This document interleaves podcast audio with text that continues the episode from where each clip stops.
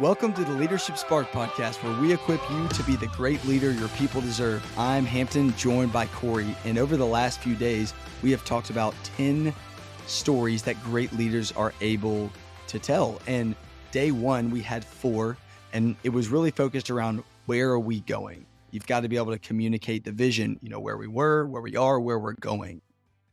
Day two was five, six, seven, and eight. That's a lot about who are we? So those are really important too. You got to understand who you are. And then nine and 10, the last two are a little bit more uh, personal stories, but extremely important to tell. And I'm going to let Corey start with number nine. All right. Number nine is being able to answer the question and tell the story around why I lead the way that I do.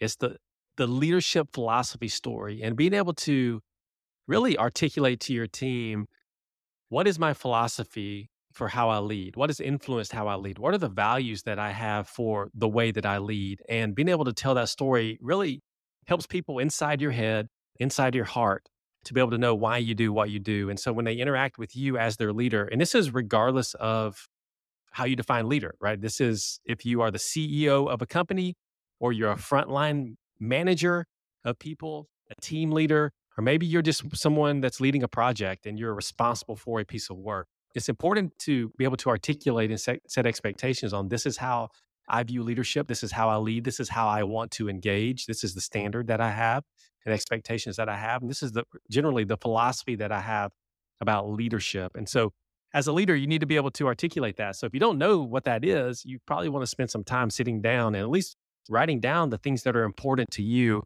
as a leader so that you can be able to articulate how you want to approach leadership and what your philosophy is. So that's number nine. Why I lead lead the way that I do. My leadership philosophy story. Hampton, why don't you wrap us up with number ten of our ten stories great leaders need to be able to tell. Number ten is why you should want to work here. So that's a recruiting story. So you should be able to share to people that are interested, that are interviewing, or really to share with people on your team, hey, why should you stay even though it's hard? and, and as you're you're you're driving to work uh, right now in the morning, I'm just imagining you doing that. I always say that as my example. And you might be going, Well, I don't really know why you should work there. In fact, I don't really know why I work there. I really hope that this is not us being a catalyst for you like leaving your job. But I think this is something that's really important to think about. Like the first the first question is I'm a leader at this organization. Why do I choose to stay? Why do I choose to work here? And really, once you fundamentally believe that, being able to sell that vision and that why to the people on your team that's going to one help you get that top talent. It's going to help you uh, pursue the vision that you're going on. And then it's also going to help you inspire and motivate the people on your team to stay when times get hard.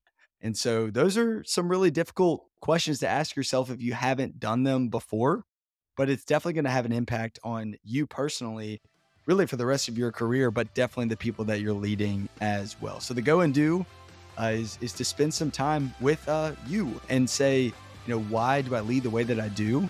And then the organization I work for, why would someone want to come here and and be on my team?